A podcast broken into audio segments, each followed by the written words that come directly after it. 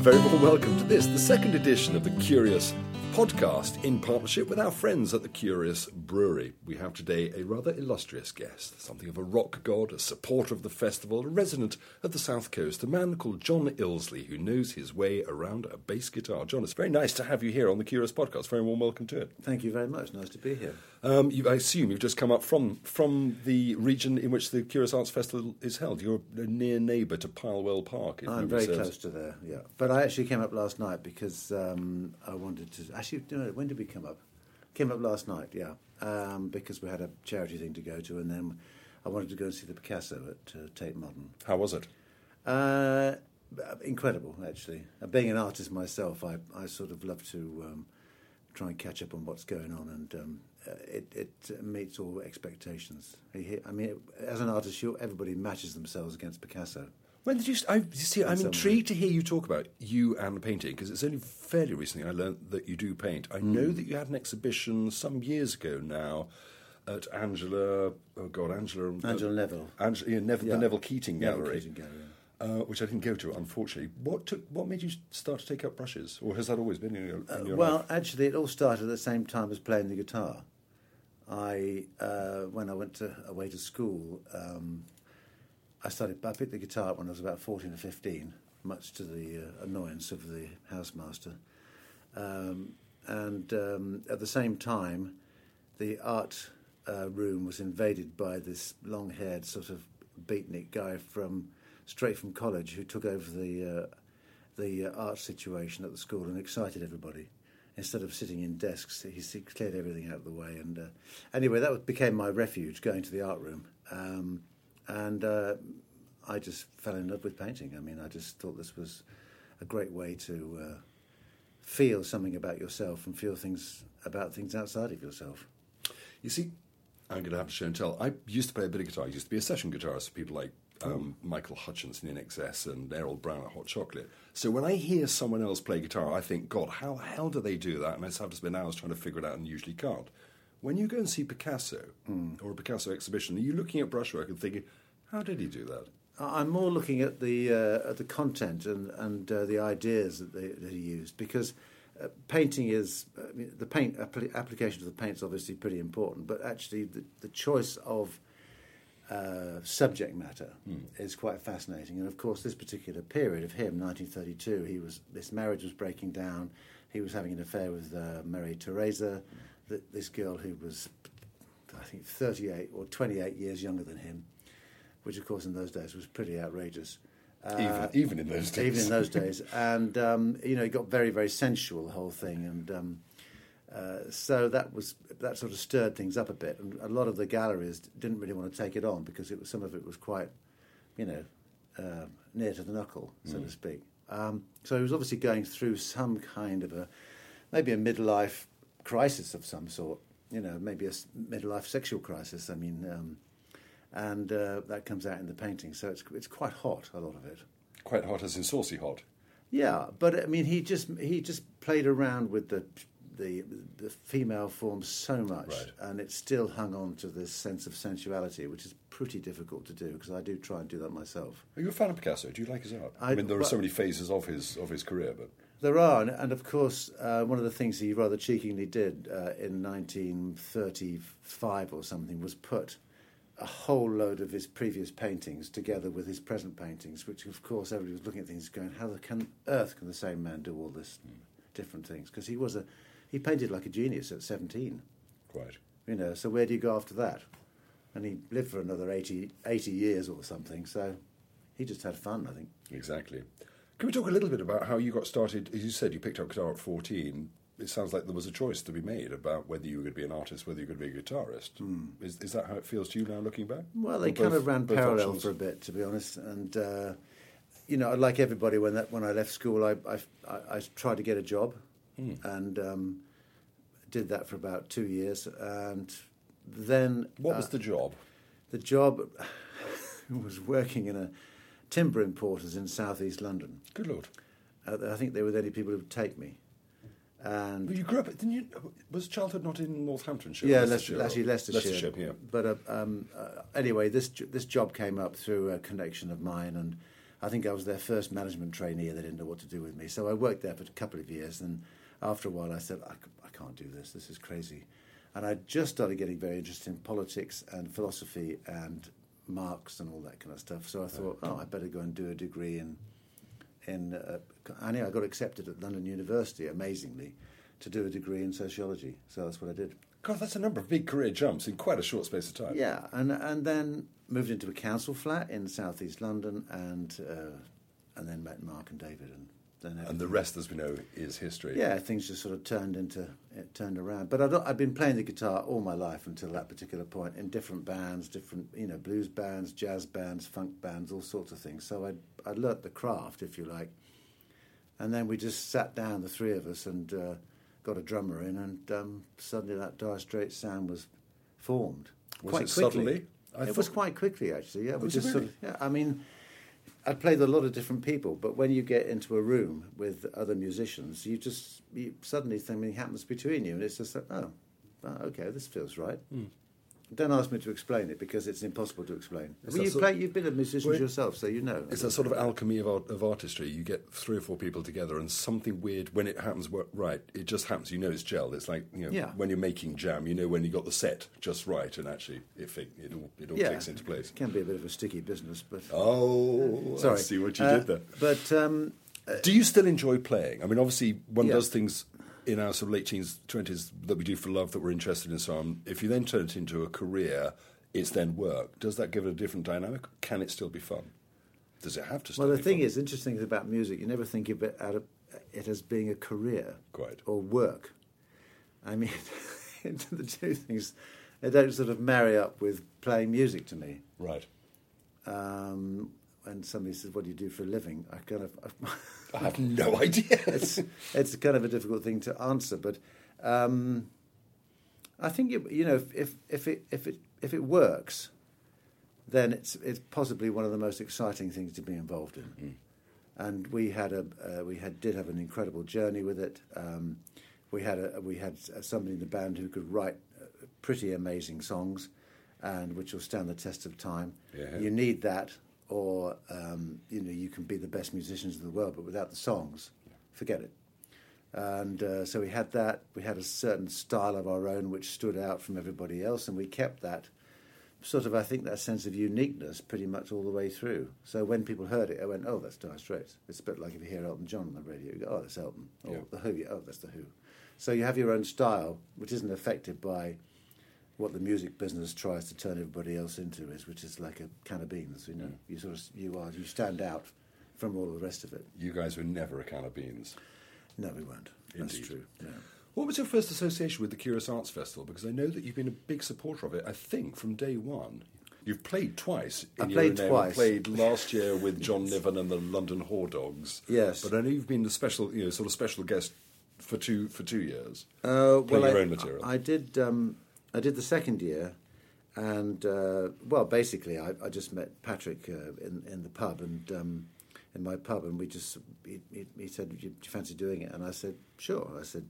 So I gave him a very good rate, because I knew this festival was struggling to start off with. What a good man you are, Mr. Leslie. That won't happen again, by the way. We should point out, Patrick is in the room listening to this, and Patrick is Patrick Keogh, who's one of the founders of the Curious Arts Festival. Anyway, so... it gave me a great pleasure to play locally, and because I knew there was going to be quite a few of the people I knew in the area who would come to it, and everybody knows what I kind of do, but they haven't seen me do it. Of course. So they know me as somebody who goes to the pub and you go around for supper and all the rest of it. And I think quite a few people were sort of going, oh, okay, so that's what he gets up to when he's not down at the boozer. And so I really enjoyed being part of that. But the amusing part about the show towards the end was that there was a power failure. Oh, yes, good heavens. And so everything went off for a moment. And everything went off for a moment, and then suddenly somebody said, "What do you want? Do you want sound or lights?" And so I said, "Well, we've got to have the sound. We can't play to people," and we had to play very quietly because by that time we'd gone over time limits. Absolutely, it was like singing "Brothers in Arms" like this, just make. And everybody went incredibly quiet. and it was good fun.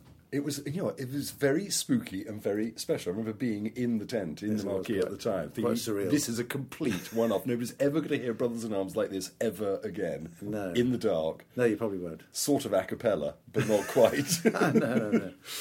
Yeah. Did it feel terrifying, or did it feel... I mean, I'm sure you've had... It's not the first time there's been a technical hitch. I have to say, in my life of playing, there's been precious few. Oh, really? Yes. I mean, I don't know how we've got away with it, but just occasionally things go wrong, but not very often, actually. Because we had a very good crew with the band, so that was everything got taken care of pretty well. So, and that's the sort of specialness that the Curious Arts Festival can bring to any event. Yeah, well, look, I think the thing is it's gone from strength to strength, the festival, and I think that the local people are supporting it in bigger numbers. It was great. I think that last year was probably the best year, I think, for me, and I think for the local people. And I think if that balance right... I think the balance was right. Because Patrick and I have talked about this over the years, and in a sense, the music is a separate thing, I think, almost to the daytime thing. Because although it's all about art and it's all about involvement in the artistic world, art and music can be a little bit separate. So in the evenings you have the music, and during the day you have the literary side of things, and. People go to both, and some people like the books, and some people like the music. Mm. And I thought last year was a great success, and so long may it continue. Yeah, we're here to that. I mean, for those that haven't been to the Curious Arts Festival yet, the clue is in the word "curious" and arts and festival. In fact, it's probably why it's called the Curious Arts Festival. But the daytime, it's a literature festival. It has everything from authors to poets to. Stand-up comedy, if you heard the original, the debut podcast, which featured Simon Evans, but there's also historians and philosophers and scientists, and there's a really good mix. It's like a proper literature festival. It's exactly what it is. It's just a lot more bunting. It's sort of in a nicer area, and the people are extraordinary. What does the community make of it? You live down there. You have a number of businesses down there, if memory serves. You've got a couple of pubs and a hotel in the area. Actually, I've just got the local pub now, the East End Arms. That's all I've got now. Got rid of everything else. Do they like it? Do they get it? Do they think, oh, actually, this is good for us? It brings people into the area. It gives something to look at. It's it's income. Oh, definitely. I think so. And in a sense, you could fill the festival just from 20, 30 miles away. You wouldn't need to, because you've got Winchester, you've got Salisbury, you've got Southampton, you've got Bournemouth. It's very accessible, and. So there's no doubt about it. If you get the mix right, you'll get the right people in there, and people love it, because if it's a nice day, they're like sitting out chatting to their mates. Oh, I'm going to go and see so and so. Oh no, have you seen so and so? Yes, that's really good. And da da da da da. A few glasses of this and that and the other, and just keep everybody happy. And if it's a sunny day, it's even more beautiful. I mean, it's great. Exactly. Love it. We should point out, actually, for those people who are listening worldwide, that Curious Arts Festival is held on the south coast of Great Britain, overlooking the Solent, the bit of the English Channel that is between the Isle of Wight and the mainland. So you're looking south over towards the Isle of Wight in a place called Pilewell Park, very close to a beautiful little port called Lymington, which is, you'll find on the map quite easily. It's an absolutely spectacular part of the world. There's a lot that goes on down there because, of course, you have Bewley, you have all sorts of things as well, John. Yes, it's on the edge of the New Forest. That's right. And which attracts an awful lot of people. But in fact, actually, this little bit you're talking about, Pilewell and that little bit on the south coast there, is quite uninhabited. Mm. And it feels slightly cut off from... Because there's no roads that go around there, really. So it's very quiet, which is the reason why I moved down there, because I didn't get bothered. Quite peaceful, no rubberneckers. No. And you can turn your stereo up. Apart from the coastal path, which is probably going to disrupt an awful lot of people. But no, okay. Better not go there, that's another discussion. Perhaps we'll not get into that. You still enjoy playing. Between now and the festival, which is held on the 20th to the 22nd of July, where can people find you? Where can people see you if they're interested to come and see John Illsley? Which, of course, they should be. Well, I'm playing at a place up north in New Toxeter, the Acoustic Festival, on the 2nd of June. That's called the Acoustic Festival at New Toxeter. And then I've got the Nell's Blues Club in London on the 3rd. And then I'm playing at The Pig, which is just down the road from the Curious Arts Festival. What is The Pig, for those that don't know? The Pig is a hotel in Brockenhurst. Lovely. That's on the 16th of June, which happens to be my wife's birthday, so she's really pleased about that. And no, she's fine about that. And then we're playing at the Wickham Festival on the 4th of August, and that's pretty much it, I think. And do you like playing live? Do you like playing to a live audience? Yeah, I love it. I love it. Yeah. What does it give you when the audience gets behind you and you know that there's that special atmosphere in the venue where you're playing? Well, I think, I know it sounds obvious to say it, but there's a sort of a developing sort of atmosphere in the crowd. If you get it right and the crowd's there with you, you get this wonderful interaction that goes on between you and the audience, and it turns into something quite unique and quite special. And for me, every gig is a little different, and the audiences are different in Germany or Holland or France or Italy. Everywhere's a little different. In England, it's different. But so there's always a little bit of a surprise, but I have a very good strong band with me now, and who are real professional players, so they can do pretty much anything. Given that we spoke earlier on about what's inspiring you about painting, what's inspiring you with the music that you're writing now? Because it's obviously a big departure from Dire Straits. I think it's your own material you're writing. You're the generator of it. Well, everything that's going on around me. The songs come from all sorts of places. I mean, I've been sort of slightly reminiscing about the development of the band and trying to put that into some kind of state for a song. And another one is about, how can I describe? It's very difficult to describe things, but I wrote a song for Tony Blair and George Bush called Ship of Fools, which is... a couple of years ago, and it's just really reflecting on what's going on politically in the world, socially in the world, what's going on in my own life with my children and my wife, and so the occasional love song pops out. It just depends. I mean, if you ask somebody why they write about certain things, it's a bit of a mystery. It's a bit like saying, why did you paint that picture? Exactly. Well, as you said about Picasso earlier on, everything in the artist's life gets used as the source for material, everything if not material used. Itself. Everything gets used, yeah. And sometimes... documenting the life experience. Yeah, so you don't really know where these droplets of inspiration come from sometimes. I sit at the piano most days or play the guitar most days, and... something comes out and I go, oh, that's great, where's my iPhone? Quick, get that idea down before you forget it. And so I've got an iPhone full of a lot of ideas. And then you hit record on your iPhone, and that's the first... That's the first thing. And then everything sort of filters together somehow over a period of time. When you first start to write, I'm going to go, actually, funnily, this Friday to go and put some tracks down in the studio, with the drummer and the keyboard player, just to give it a bit of a shape. Mm-hmm. And then I'll get the rest of the boys in, and we'll, hopefully make some sense of it. But so I'm quite excited now, because on Friday I go in and start a new album.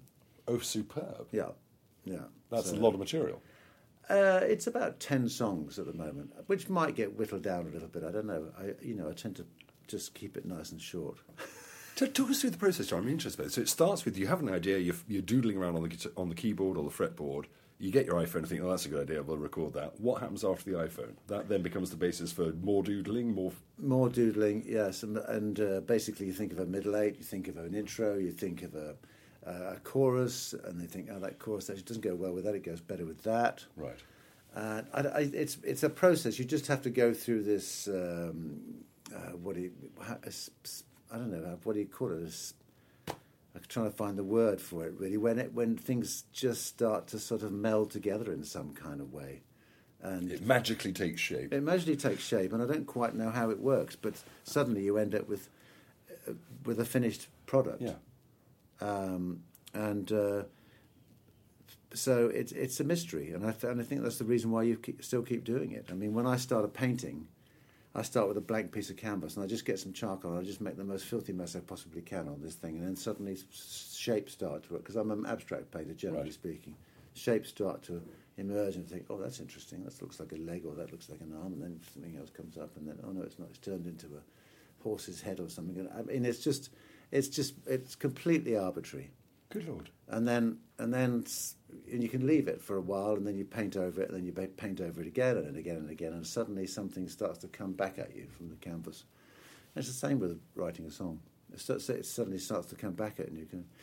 Sometimes it's quite good to think of a title, not for the painting, but for the piece of music, and then work around that. Oh, okay. So that becomes the central pole that you erect the tent around. Yeah. That you start to think, okay, it's got to be relevant to theirs. Yes, yeah, so an example is one of the songs on the new album is going to be called "Coming Up for Air." It's the idea of, sort of finding some kind of release out of the sort of problems that associate everybody in everyday life. Yeah. And I'm coming up for air.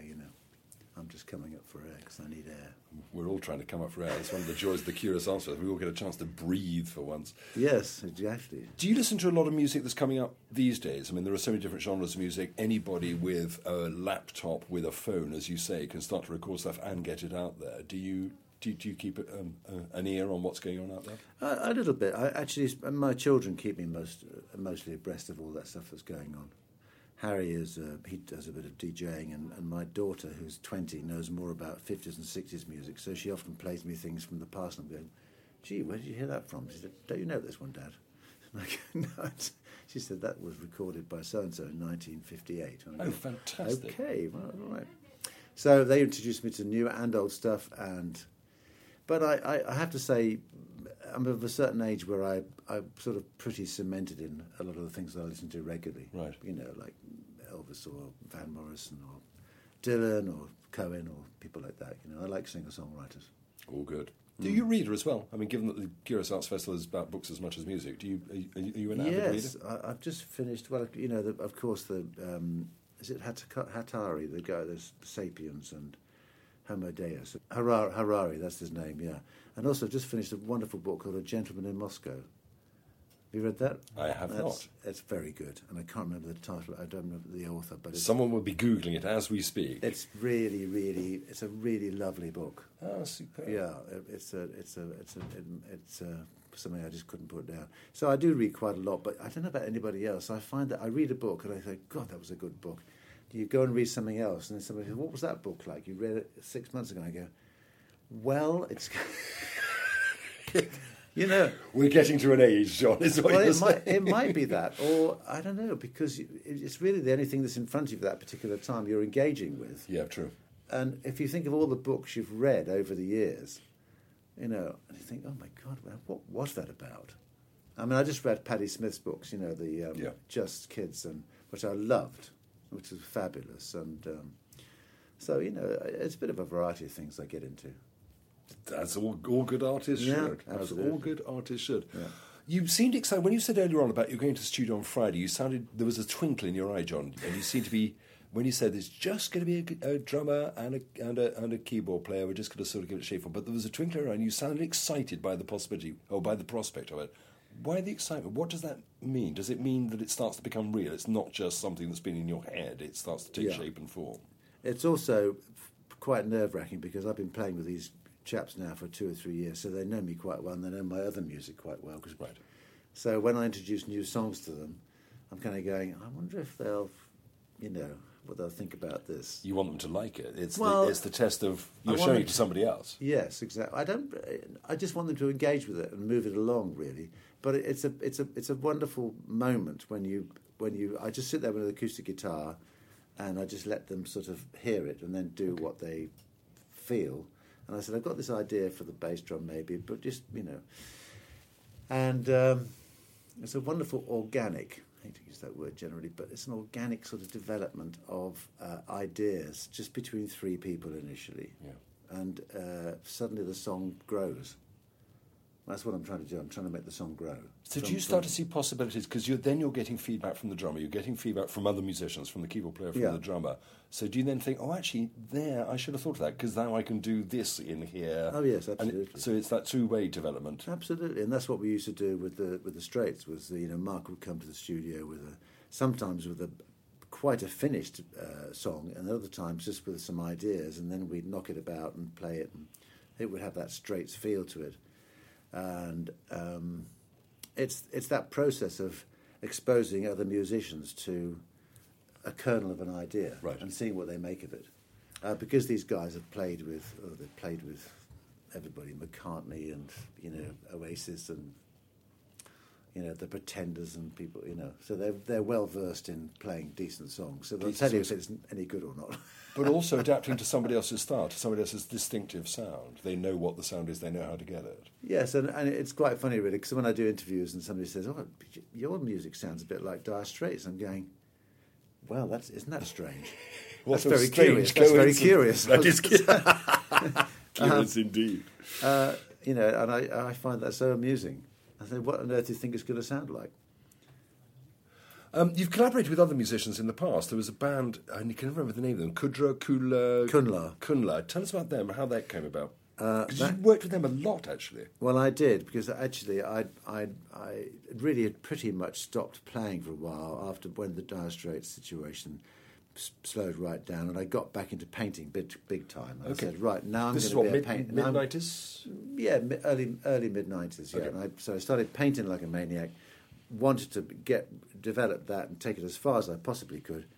And so I spent a lot of time painting, and the music sort of went into the background a bit. And I started doing exhibitions and with Angela Neville Keating, and then I did a show in New York and one in Australia. So I was pretty busy with the painting. And then I went to visit a mate of mine up in Leicestershire who was having some sort of party in a pub, and these bunch of Irish guys were playing. And they said, "Oh, come on, John, you'll get up now and play with us, won't you? We know money for nothing anyway." So I said, "Oh, Christ, okay, right." I picked up a guitar for sort of months and stuff. Anyway, we had quite a good laugh and good fun, and they said, "Oh, why did you come over to Dublin and we'll do a bit of, play some music, just spontaneous stuff?" Mm. And I said, "Well, what about rehearsing?" They said, "Oh no, we don't do that." Rehearse spontaneity. I love that. Concept. Literally, I went over there. And I just, and it was great fun for a while. Far too much drinking. No, surely not, Mr. Illsley. No, these guys, with musicians in Ireland. These guys. I don't know how they could play like that. Really? Had no idea. I can't do that. Okay. I was back from them. Anyway, but it was great fun, and we recorded a live album, actually, in France, near our place in France. I've got a place down there. And live in Les Beaux, and it's done rather well, actually. I'll say. In a quiet way. And are they happy? Were they happy with what? Oh, yes, it was the first gig they ever did sober.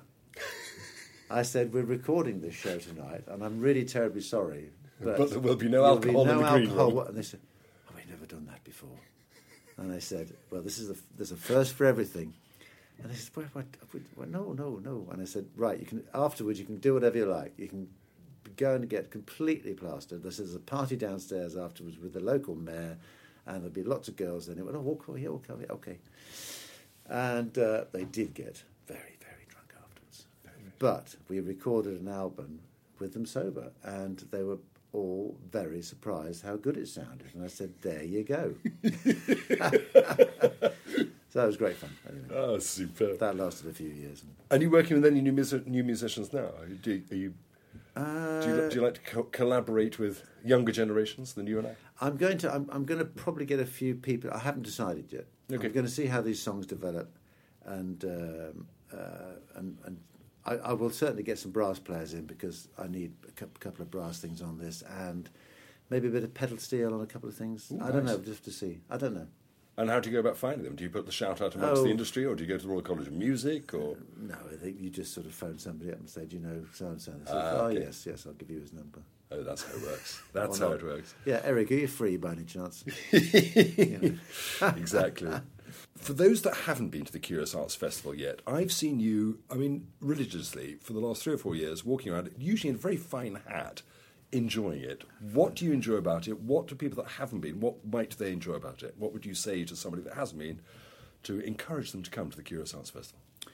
Well, there are obvious things you will find there, which are books and authors, and you will find good beer tent, good wine tent, and a good champagne tent, which is pretty important when it's a nice day.